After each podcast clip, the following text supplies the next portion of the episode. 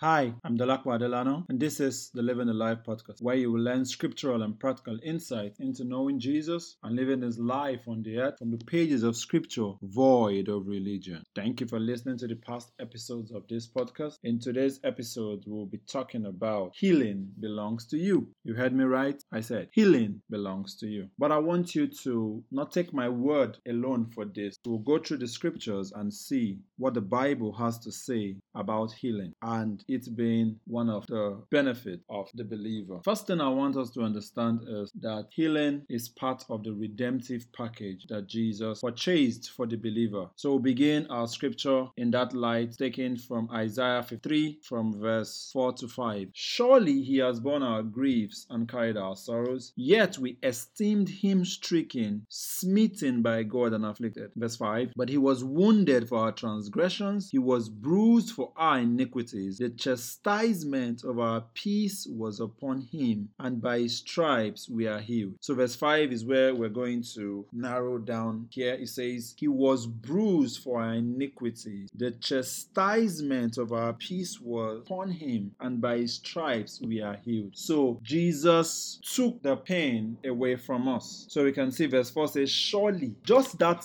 word alone, surely, is a clincher. Surely, meaning of a truth, meaning certainly, meaning most assuredly. Surely he has borne our griefs, meaning he has borne it. So what Jesus bore, you need not bear. And carried our sorrows. We see, he did not say and maintained. No, he carried our sorrows. He took it away. He now says, verse five, he was wounded for our transgressions, bruised for our iniquities. Let us notice this word here. It says our. So it was ours before, but he took it. So they are no longer ours. He took it on our behalf. It now says the chastisement of our peace was upon him, and by his stripes we are healed. He didn't say we are going to be healed. It says by his stripes we are healed. So proving the point that healing is part of the redemptive right of the believer. So another thing we'll need to really understand is how people may misconstrue Jesus or misconstrue God. One thing I also want us to understand is this divide that may occur about God's power and God's willingness. It's easier for people to believe in the power of God than to believe in the willingness. So for example, if I tell you that is anything too difficult for God, does God have the power to heal you of any sickness or disease? The most likely answer that every believer and even sometimes non-believers would say is that yes, God is all powerful. Then the next question will now be, will God heal you of this disease that you are going through? Now that's where there may be a conflict, because many people will begin to stutter and wouldn't say categorically that God will heal them. Now that's where we are going to look into this business of the willingness of God. In the book of Matthew chapter eight, we begin from verse one, says, when he had come down from the mountain, great multitudes followed him, and behold, a leper came and worshipped him, saying, Lord, if you are willing, you can make me clean. So we see that this leper, somewhere in his psyche, had no problem about the power of God, but he was still a little bit bothered about the willingness of God to do this miracle for him. So he quickly asked, just to check, to be sure, Lord, if you are willing, you can make me clean. Verse three, Jesus now said, then Jesus put out his hand and touched him, saying, I am willing, be cleansed. Immediately his leprosy was cleansed. So we see Jesus told him categorically, I am willing. So this shows that the willingness part is not a problem. Jesus is willing to heal anyone. So we can see this same story in Mark chapter one, but verse forty-one now says, then Jesus moved with compassion. So Jesus is not only willing, he is compassionate. So Jesus moved with compassion, stretched out his hand and touched him and said to him, I am willing, be cleansed. forty-two, as soon as he had spoken, immediately the leprosy left him and he was cleansed. So we see that Jesus is willing. So it's clear that Jesus is willing. Jesus is willing beyond him being powerful, because if Jesus wasn't willing, he wouldn't have gone to the cross to die for us. So we should understand that Jesus is willing. It's very important that we understand that healing belongs to us. Now Matthew eight fourteen. Now when Jesus had come into Peter's house, he saw his wife's mother lying sick with a fever. So he touched her, and the fever left her, and she arose and served them. When evening had come, they brought to him many who were demon possessed, and he cast out the spirits with a word and healed all who were sick. Now, let's listen. Jesus did what? Healed all who were sick. So Jesus was not discriminatory when it came to healing. He healed everyone. Verse seventeen says that it might be fulfilled, which was spoken by Isaiah the prophet, saying, He himself took our infirmities and bore our sicknesses. Why did Jesus heal all? Jesus healed all because he was coming to fulfill the prophecy of Isaiah, which we read when we began. So healing is part of the redemptive package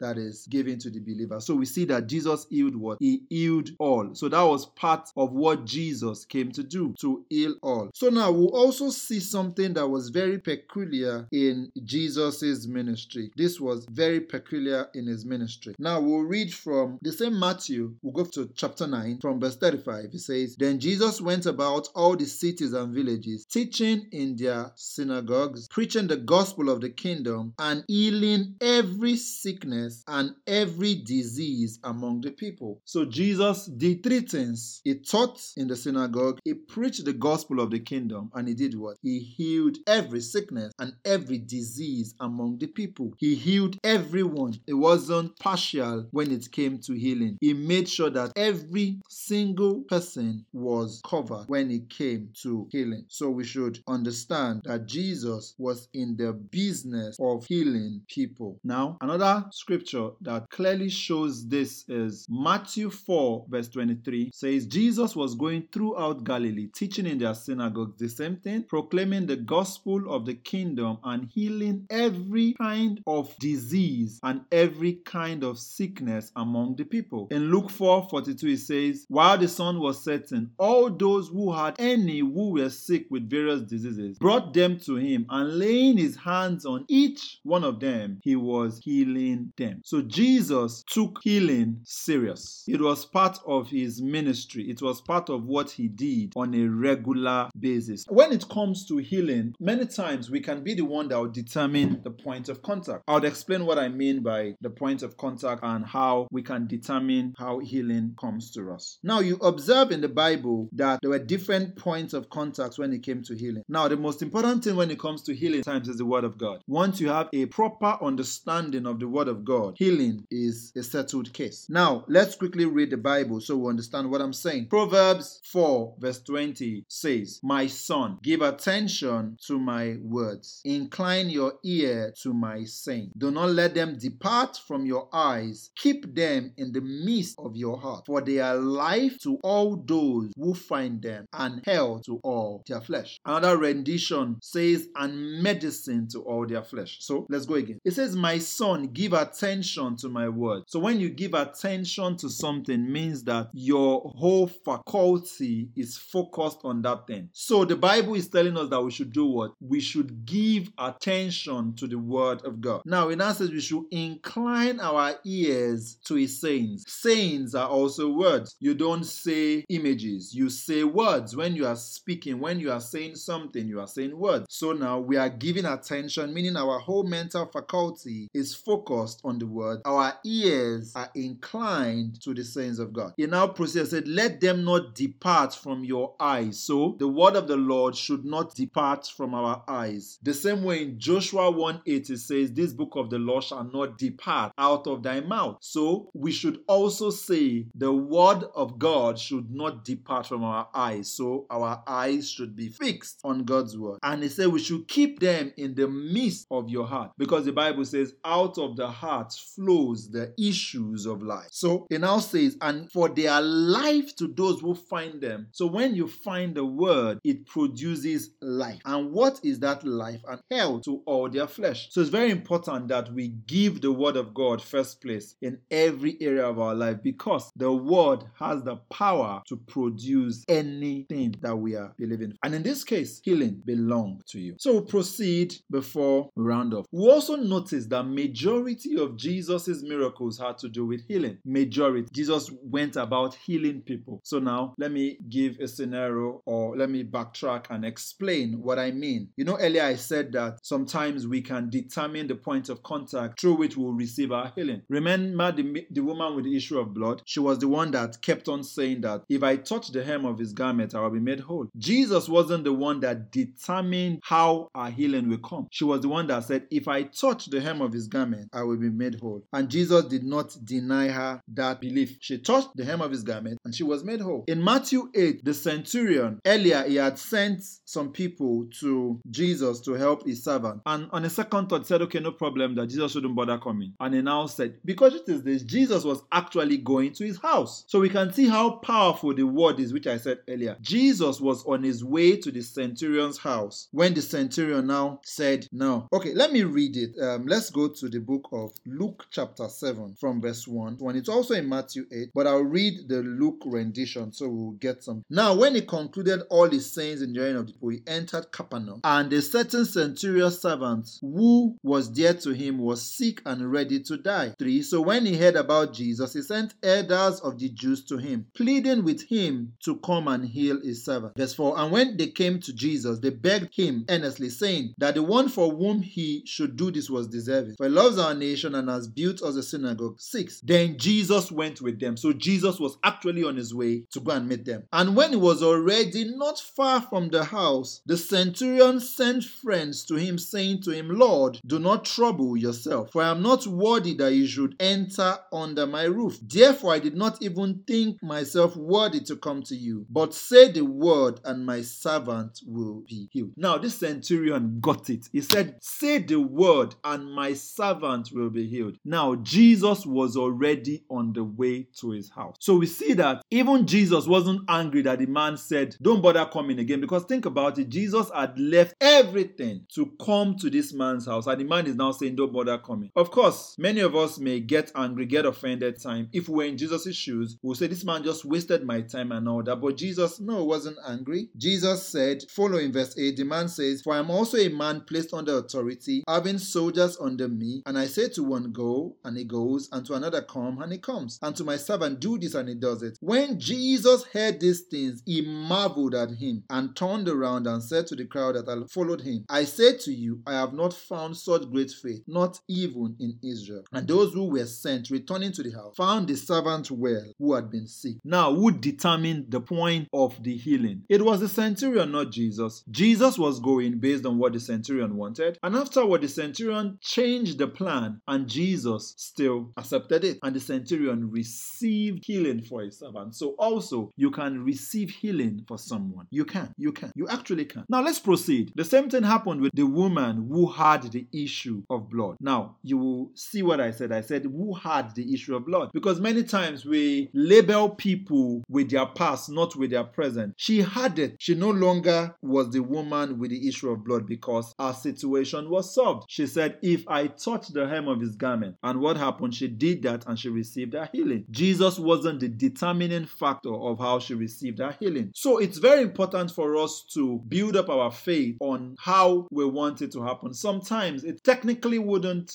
happen the way you want it to happen. However, the most important thing you should put into your heart is that healing belongs to you. Healing is part of the redemptive plan of God, and Jesus went about healing everyone. Now, it's very important that Jesus did not Jesus went further to even instruct his disciples on healing. In the book of Matthew chapter ten, I'll start from verse five. These twelve Jesus sent out and commanded them, saying, do not go into the way of the Gentiles, and do not enter a city of the Samaritans, but rather to the lost sheep of the house of Israel. And as you go, preach, saying, the kingdom of heaven is at hand. Heal the sick, cleanse the lepers, raise the dead, cast out demons. Freely you have received. Now Jesus told the disciples to heal the sick, raise the dead, and to cleanse the lepers. Jesus was particular about healing. Particular. This was an instruction to the disciples. It wasn't negotiable. He told them to do what? Heal the sick. So we should understand that healing belongs to us. If you are a believer, healing belongs to you. Go to God with this understanding that healing belongs to you. I'll round off this teaching today with this scripture. Matthew chapter fifteen. fifteen from verse twenty-one, it says, Then Jesus went out from there and departed to the region of Tyre and Sidon. And behold, a woman of Canaan came from that region and cried out to him, saying, Have mercy on me, O Lord, Son of David. My daughter is severely demon-possessed. But he answered her not a word, and his disciples came and urged him, saying, Send her away, for she cries out after us. But he answered and said, I was not sent except to the lost sheep of the house of Israel. The same thing we read in Matthew ten, verse five. So when Jesus was on the earth, Jesus was just like a prophet in the Old Testament, because the New Testament began after the death of Jesus. The Bible says in the book of Hebrews that a covenant is without effect until after the death of the testator. So Jesus was acting in that sense as a prophet under the Old Testament. So he was sent in his physical work to the house of Israel. So that's what he was saying clearly here. He now said, verse twenty-five, Then she came and worshipped him, saying, Lord, help me. So this woman, she changed her approach. Before she said, Have mercy on me, my daughter is demon-possessed. Jesus didn't listen, not because he didn't want to help her, but because at that time he was sent to the Israelites. So she said, okay, she worshipped and she said, Lord, help me. So verse twenty-six now says, But he answered and said, It is not good to take the children's bread and throw it to the little dogs. Children of Israel were the chosen tribe that God used as a type of the church. So you see, he now said that it is not good to take the children's bread and throw it to little dogs, meaning that it is not good to take healing, which is the bread of the children, and give to the Gentiles. That's what Jesus was telling this woman in clear terms, that this healing is the bread, is the food of the church. Hallelujah. Then the woman said, Yes, Lord, yet even the little dogs eat the crumbs which fall from their master's table. So the crumbs that even fall from the master's table, the Gentiles eat it. twenty-eight, Then Jesus answered and said to her, O woman, great is your faith. Let it be to you as you desire. And her daughter was healed from that very hour. Even the crumbs produces healing. How much more the bread? And Jesus said, I am the bread of life. So if the Gentile can receive healing with the crumb, how much more the church, how much more you, a child of God, receiving healing from the bread of life. Jesus is the bread of life. He is the one who has perfected healing for you. Of course, you may ask, I know this, but why isn't it happening? What I would just recommend is, hold on to God's word pertaining your healing and go to seek the face of Jesus. Jesus is going to give you an answer. But be rest assured that Jesus is not the one stopping you from receiving your healing. He's not the one. He's not the one. The Bible says in the book of Acts ten thirty-eight, how God anointed Jesus of Nazareth, who went about doing good and healing all who were oppressed of the devil, for God was with him. So we see that the, the oppression was from the devil. The good was the healing. And who was doing the healing? Jesus was the one doing the healing. So be rest assured that Jesus is not the one that put this sickness on you. Jesus is the one that wants to take away the sickness from you. We see that. It's very important. Now also, in explaining this thought that I just said, we'll look at the book of Luke thirteen from verse eleven. And behold, there was a woman who had a spirit of infirmity eighteen years and was bent over and could in no way raise herself up. But when Jesus saw her, he called her to him and said to her, Woman, you are loose from infirmity. And he laid his hands on her, and immediately she was made straight and glorified God. But the ruler of the synagogue answered with indignation because Jesus had healed on the Sabbath. And he said to the crowd, There are six days on which men ought to work. Therefore come and be healed on them, and not on the Sabbath day. The Lord then answered him and said, Hypocrite, does not each one of you on the Sabbath lose his ox or donkey from the stall and lead it away to water it? So ought not this woman, being a